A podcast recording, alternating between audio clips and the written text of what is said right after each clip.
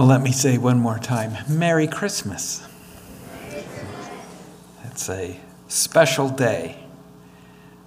Um, when I was a boy, Christmas was always my favorite day. There was no school. You got presents and turkey, and it was just a fun day to be with family and friends. But as I've gotten older, my favorite holiday of the year is Easter. Um, I don't want to take anything away from Christmas. Christmas is still good. But Easter is my favorite. We want to finish today our series that we started at the beginning of the month Christmas in the Old Testament. And this message is sort of uh, what I would like to call part two of, of last week's message. Um, we're going to be in Isaiah chapter 11. Last week we were in Isaiah 7 briefly, but then we spent most of our time in Isaiah 9. But today we want to look at Isaiah chapter 11, and we're going to zero in on verses 1 through 10. And the title of the message today is Jesus is the Righteous Branch. That's a very weird title. Jesus is the Righteous Branch. What is that all about? Well, come along for the ride and you'll find out exactly what that means. So before we look at God's word, let's bow momentarily for a word of prayer. Father God, we thank you that Jesus came to be the righteous branch, that the promise that you made to David, you never forgot, you never gave up on it, you never quit. And so Jesus came to be the righteous branch in fulfillment of the promise that you had made. So help us today as we look at your word to hear from you, that your Holy Spirit would prompt us to be open to what you are saying to each one of us today, and that we would recognize that there is hope in Jesus. And even as the song we just sang, that we would turn our eyes to you and focus on you because you are the only hope that we have. Cleanse my lips now to speak your truth, I pray, in Jesus' name. Amen. My wife likes to listen to Christmas music in the car. I listen to sports radio. But when she's in the car, we listen to Christmas music. And so we were driving along the other day, and one of those Christmas songs that's not about Jesus came on uh, the radio, and I've written some of the lyrics down. You, you hear this, this song sometimes at Christmas time, but you also hear it um, when the kids are going back to school. Staples likes to play this one. It's, uh, it's called It's the Most Wonderful Time of the Year. And I'll just read one verse to you. It says, It's the most wonderful time of the year. There'll be much mistletoeing, and hearts will be glowing when loved ones are near. It's the most wonderful time of the year. And for a lot of you, and I hope for all of you, frankly, that Christmas is a wonderful time. Family is around. My favorite food is around turkey. Usually there are presents. There are all sorts of good things about Christmas. But when you look at the statistics, Christmas is also a time when people get depressed, when people feel sad when people feel lonely because they look around and they hear songs like this and then they look at their own life and they say, Nobody cares about me. Nobody knows that I exist. Nobody has any thought about making my life happy. This is not the most wonderful time of the year for me. And the passage that we want to look at today from Isaiah chapter 11, God speaks through the prophet Isaiah to his people Israel at a time when they felt exactly like that. Nobody cares about me.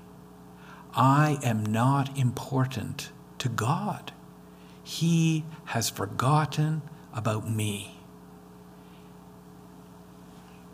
Now, if you remember from last week, the context of what we looked at in Isaiah chapter 7 through Isaiah chapter 9, King Ahaz was feeling threatened by the people around him.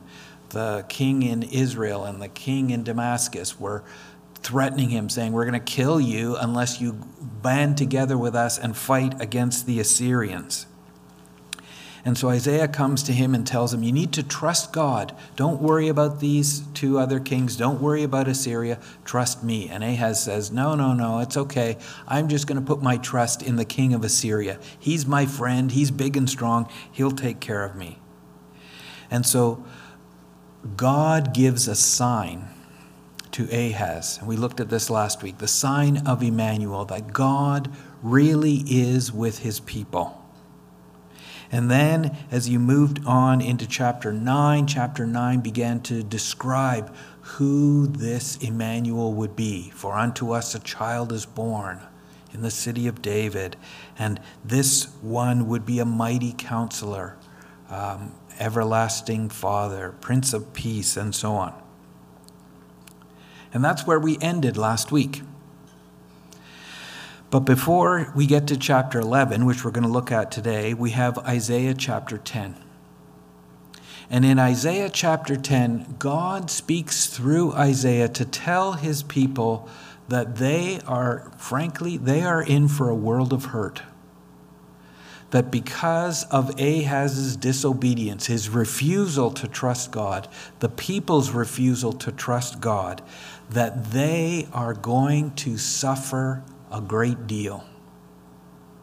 And in fact, the analogy that he uses, he talks about Assyria as being this series of giant trees, and that Israel or Judah is this tiny little tree. And what he says, what God says through Isaiah is God has an axe in his hand, and he is going to chop down the tree of Israel. And all that is going to be left is a stump. And he uses very pictorial language to say Judah is going to be cut off. Judah is going to go into exile, and there is going to be pain, and there is going to be anguish, and there is going to be separation from loved ones because of your sin. Talk about no hope. Nobody loves me. Nobody cares about me. And Judah is in a place where they feel like they have no hope. And in the midst of that hopelessness, we come to Isaiah chapter 11. So, the outline for the sermon today is we're going to look at Isaiah 11, and this is where the righteous branch is predicted. Then we're going to look at the Gospels, where the righteous branch is revealed. And finally, we're going to look through the rest of the New Testament to see where the righteous branch is enthroned.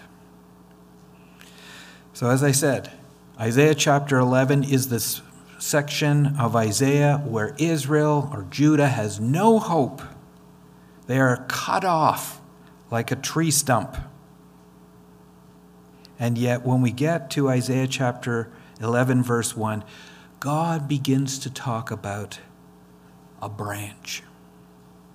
A righteous branch is going to sprout.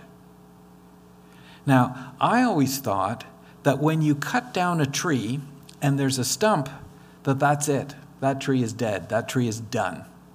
There's nothing left.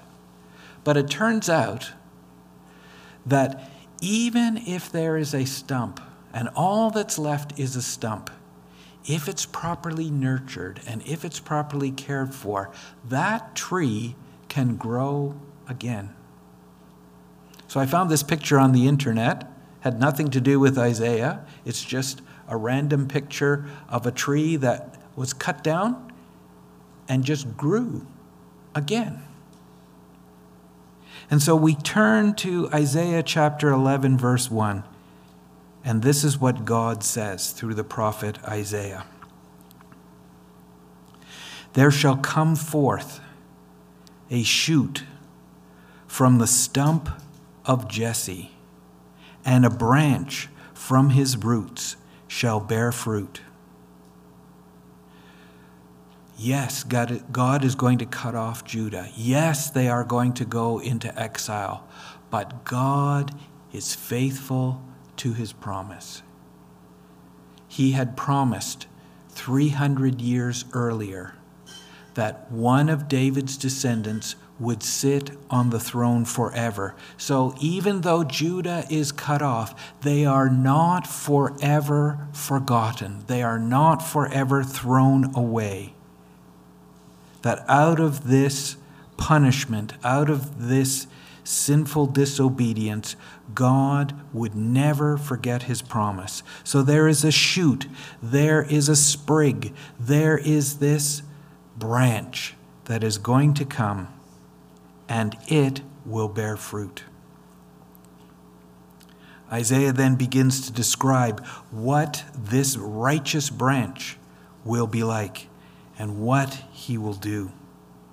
Here's what he says in verse 2 The Spirit of the Lord shall rest upon him, the Spirit of wisdom and understanding, the Spirit of counsel and might, the Spirit of knowledge and the fear of the Lord. And his delight shall be in the fear of the Lord. Ahaz, the king of Judah, didn't even trust God enough to give him victory over the enemies in front of him. But when the righteous branch comes, he will be so dependent on the Spirit of the Lord for what he thinks, for how he gives advice, and for what he does. And it will all be based on an intimate and close relationship with God. So not only will the branch come, the branch will be righteous. He goes on in the second part of verse 3 and down to verse 5 to describe his rule.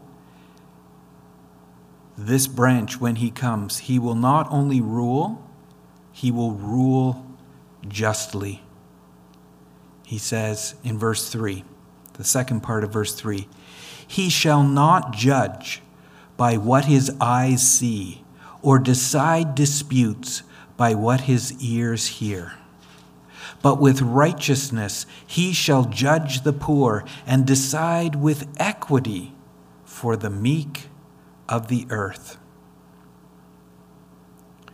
The decisions of this righteous branch will not be based on how things look on the outside, but he will be wise enough and close enough with God that He will be able to look into people's hearts and know the truth and judge righteously and judge justly. Not based on wealth, not based on power, not based on influence, but based on righteousness.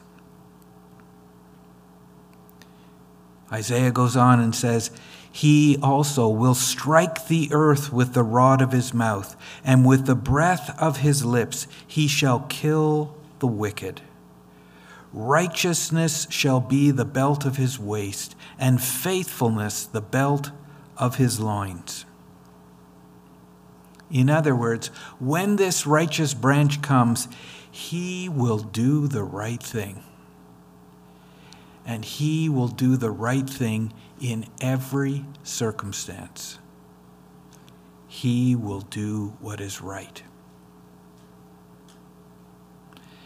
As Isaiah goes on, this is one of the exciting things about the prophets that when they look into the future, they see the future, but they don't always see it in some sort of linear way.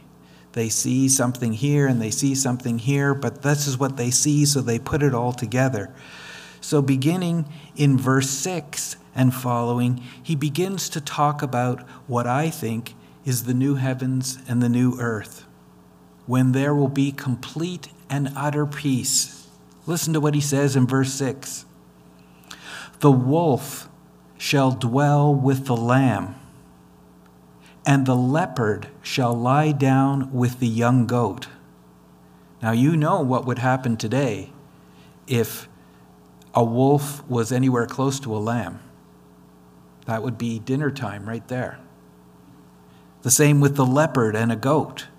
He continues on and he says, And the calf and the lion and the fattened calf together, and a little child shall lead them.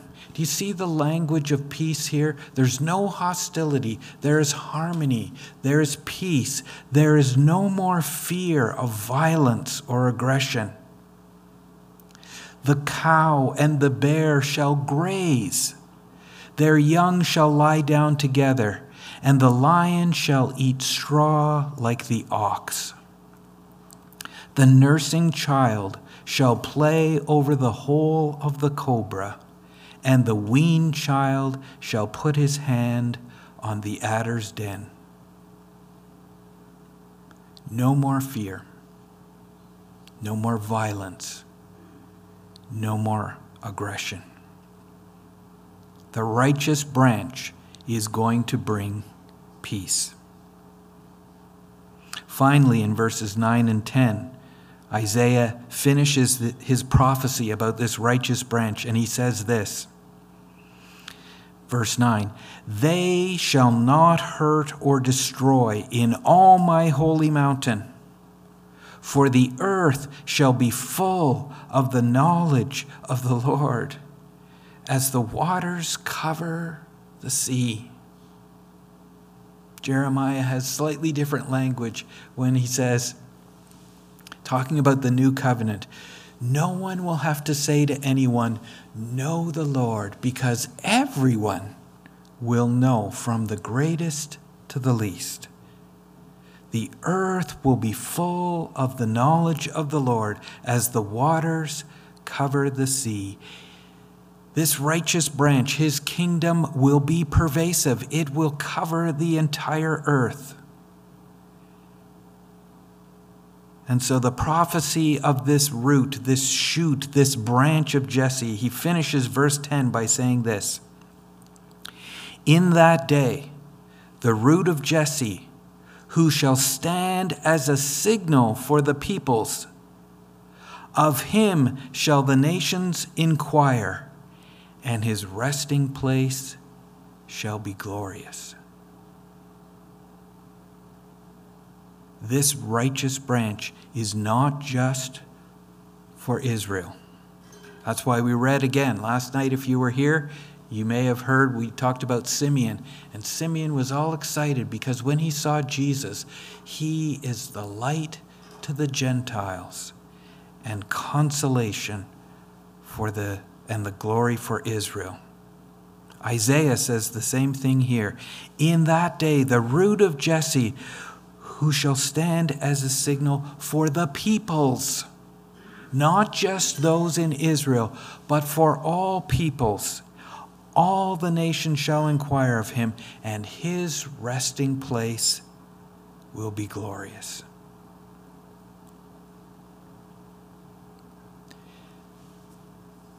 when we look at those descriptions, it seems pretty clear who Isaiah is talking about.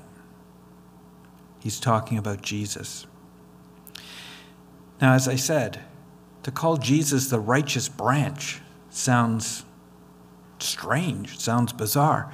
And yet, when you work your way through the other prophets, this, this phrase, this term keeps coming up and up and up and up again. So, for example, in Jeremiah chapter 23, verse 5, Jeremiah, who is now maybe 100, 150 years later from when um, Isaiah gave his prophecy, he says this Behold, the days are coming, declares the Lord, when I will raise up for David a righteous branch, and he shall reign as king and deal wisely, and shall execute justice and righteousness in the land. Isaiah is prophesying before Israel has gone into captivity. Jeremiah is prophesying just as the people are going into captivity. Ten chapters later in Jeremiah, he says this Jeremiah 33 15. In those days and at that time, I will cause a righteous branch to spring up for David, and he shall execute justice and righteousness in the land. The righteous branch is coming. Later in the book of Zechariah, Zechariah also talks about this righteous branch. But in the book of Zechariah, there is, and, and the book of Zechariah is much later, it's another hundred years after Jeremiah. And when Zechariah begins to talk about this righteous branch, one of the things that he adds to this picture is there's not only the righteous branch as the king, but this righteous branch will also fulfill the role of the priest. That this king is also a priest, and this priest will bring holiness to the people. Here's what he says in Zechariah chapter 3, verse 8. Hear now, O Joshua, the high priest, you and your friends who sit before you, for they are men who are a sign. Behold, I will bring my servant the branch. He's not talking to, to, kings. There are no kings in Israel at this point. But he's talking to the priests, the high priest, Joshua. Later in chapter 6, verse 12, he says this And say to him, Thus says the Lord Behold the man whose name is the branch. For he shall branch out from his place, and he shall build the temple of the Lord. This branch is going to be the king who will rule justly, but he is also the priest who is going to build the temple and bring salvation to God's people. So by the time we get to the Gospels, now this righteous branch that has been talked about by Isaiah and Jeremiah and Zechariah, when we get to the Gospels, Jesus comes. And Jesus, the righteous branch, is born. And when we look at the gospel narratives and how Jesus is described, the language that's used by the angels and by the wise men is the language of Isaiah chapter 9 and Isaiah chapter 11. So when the angel Gabriel comes to Mary in Luke chapter 1, he says to her, The Lord God will give him the throne of his father David doesn't use the word branch, but he talks about this throne, the same as Isaiah 11. When the angel comes to Joseph, he talks to Joseph about the virgin birth, that Mary has not been unfaithful to you. And Jesus is Emmanuel, hearkening back to Isaiah 7 and 9 and 11 when the angels appear to the shepherds in Luke chapter 2, they talk about peace, glory to God in the highest, and on earth peace among those with whom he is pleased. And finally, the wise men in Matthew chapter 2. When they come and they see the star and they follow it from the east, they come to Israel and they ask King Herod, Where is he that is born King of the Jews. And so, all the language of kingly role and righteous rule and bringing peace is interspersed in all of these narratives. And then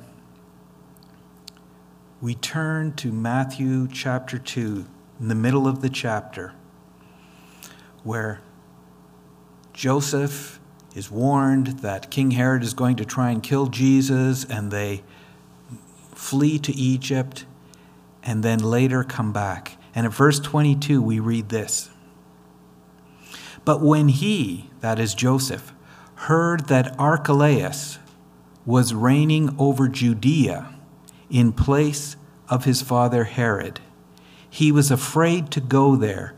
In other words, he didn't want to go back to Bethlehem. And being warned in a dream, he withdrew to the district of Galilee. And he went and he lived in a city called Nazareth. And then notice the last phrase. So that what was spoken by the prophets might be fulfilled, that he would be called a Nazarene. Huh? What? I don't get where, what are we doing here?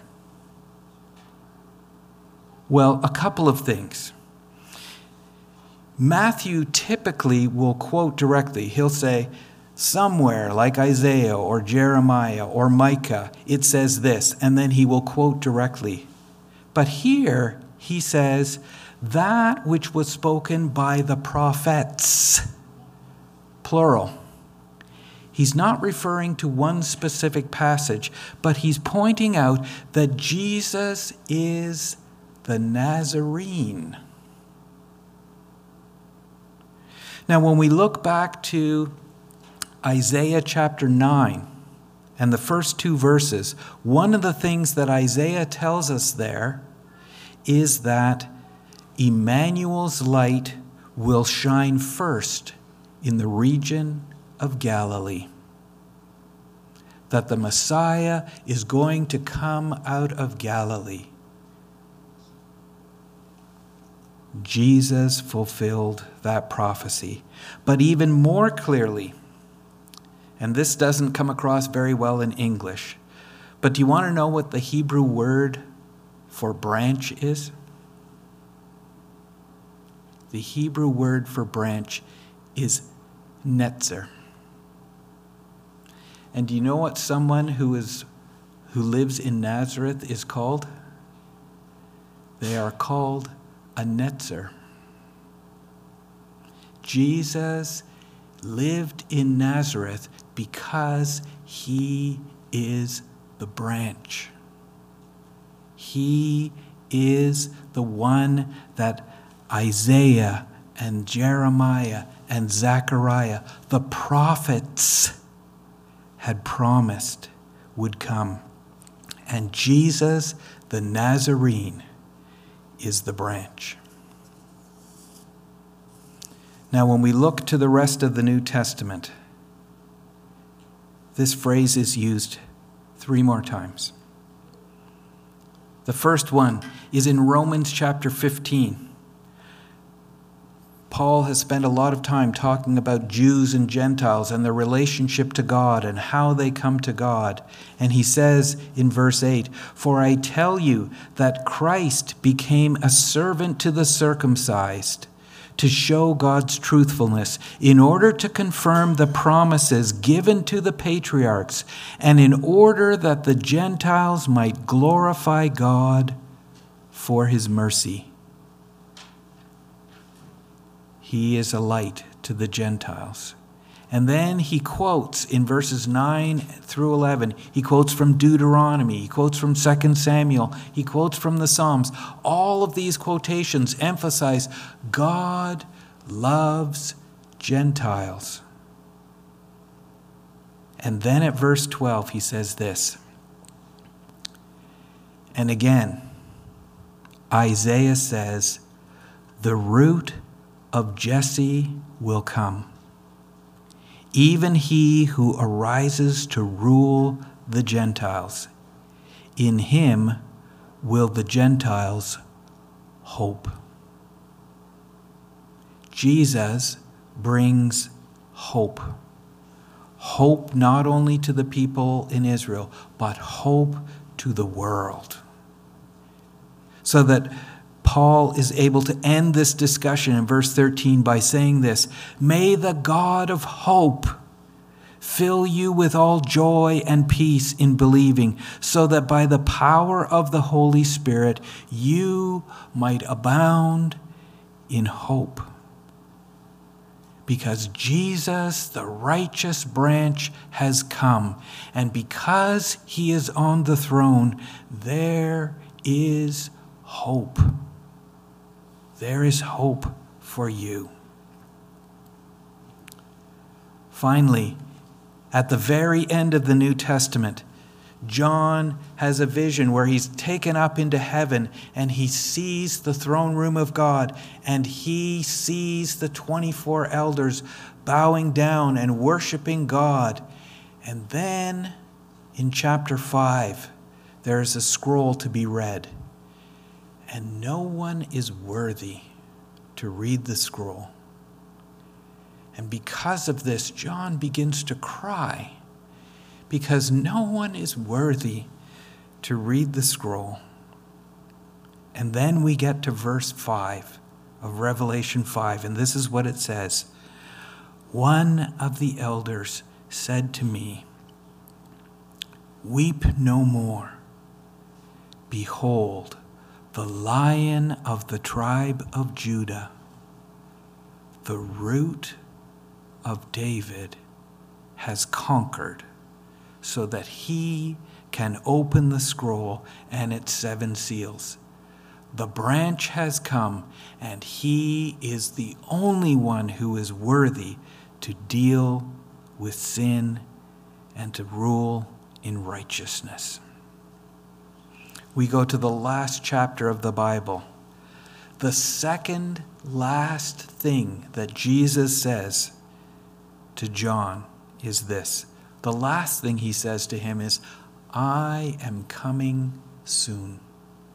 But the very second to last thing that he says is this I, Jesus, have sent my angel to testify to you about these things for the churches. I am the root and the descendant of David, the bright morning star. Jesus is the righteous branch. He is ruling justly.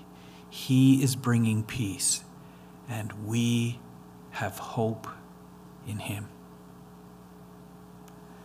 So, how should you respond to Jesus, the righteous branch? As I said at the beginning, Christmas is a time that's supposed to be happy and merry and the most wonderful time of the year. But you may be here today and you may be saying, My life is a mess. My life is broken. I don't know which way to turn. I don't know which way to go. All your hopes may be dashed. You may think that nobody cares about you. But our passage today is here to tell you that there is hope in Jesus.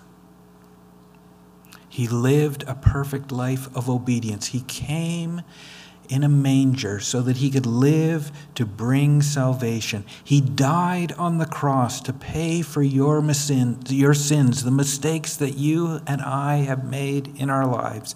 And today, because of his response and obedience to God's call to die on the cross for our sins, He lives forever as our righteous branch on the throne of heaven. So I ask you today will you choose to follow this righteous branch and make him your king? He is the only one who can bring hope. All our hope is in Him. Let's pray. Father God, we thank you that Jesus came to be the righteous branch, that He was willing to take on human form and to live that life of obedience and die the death of obedience to take the penalty for our sin. I pray that we would put our hope in him. He is our light. He is our hope. Help us to trust him, put our lives in his hands, because he is the only one who can take care of us and to make sense of our lives. Thank you that He came. Thank you that He is a loving Savior. Help us to turn our eyes upon Him and to look at Him as the righteous branch who brings hope. I pray in Jesus' name. Amen.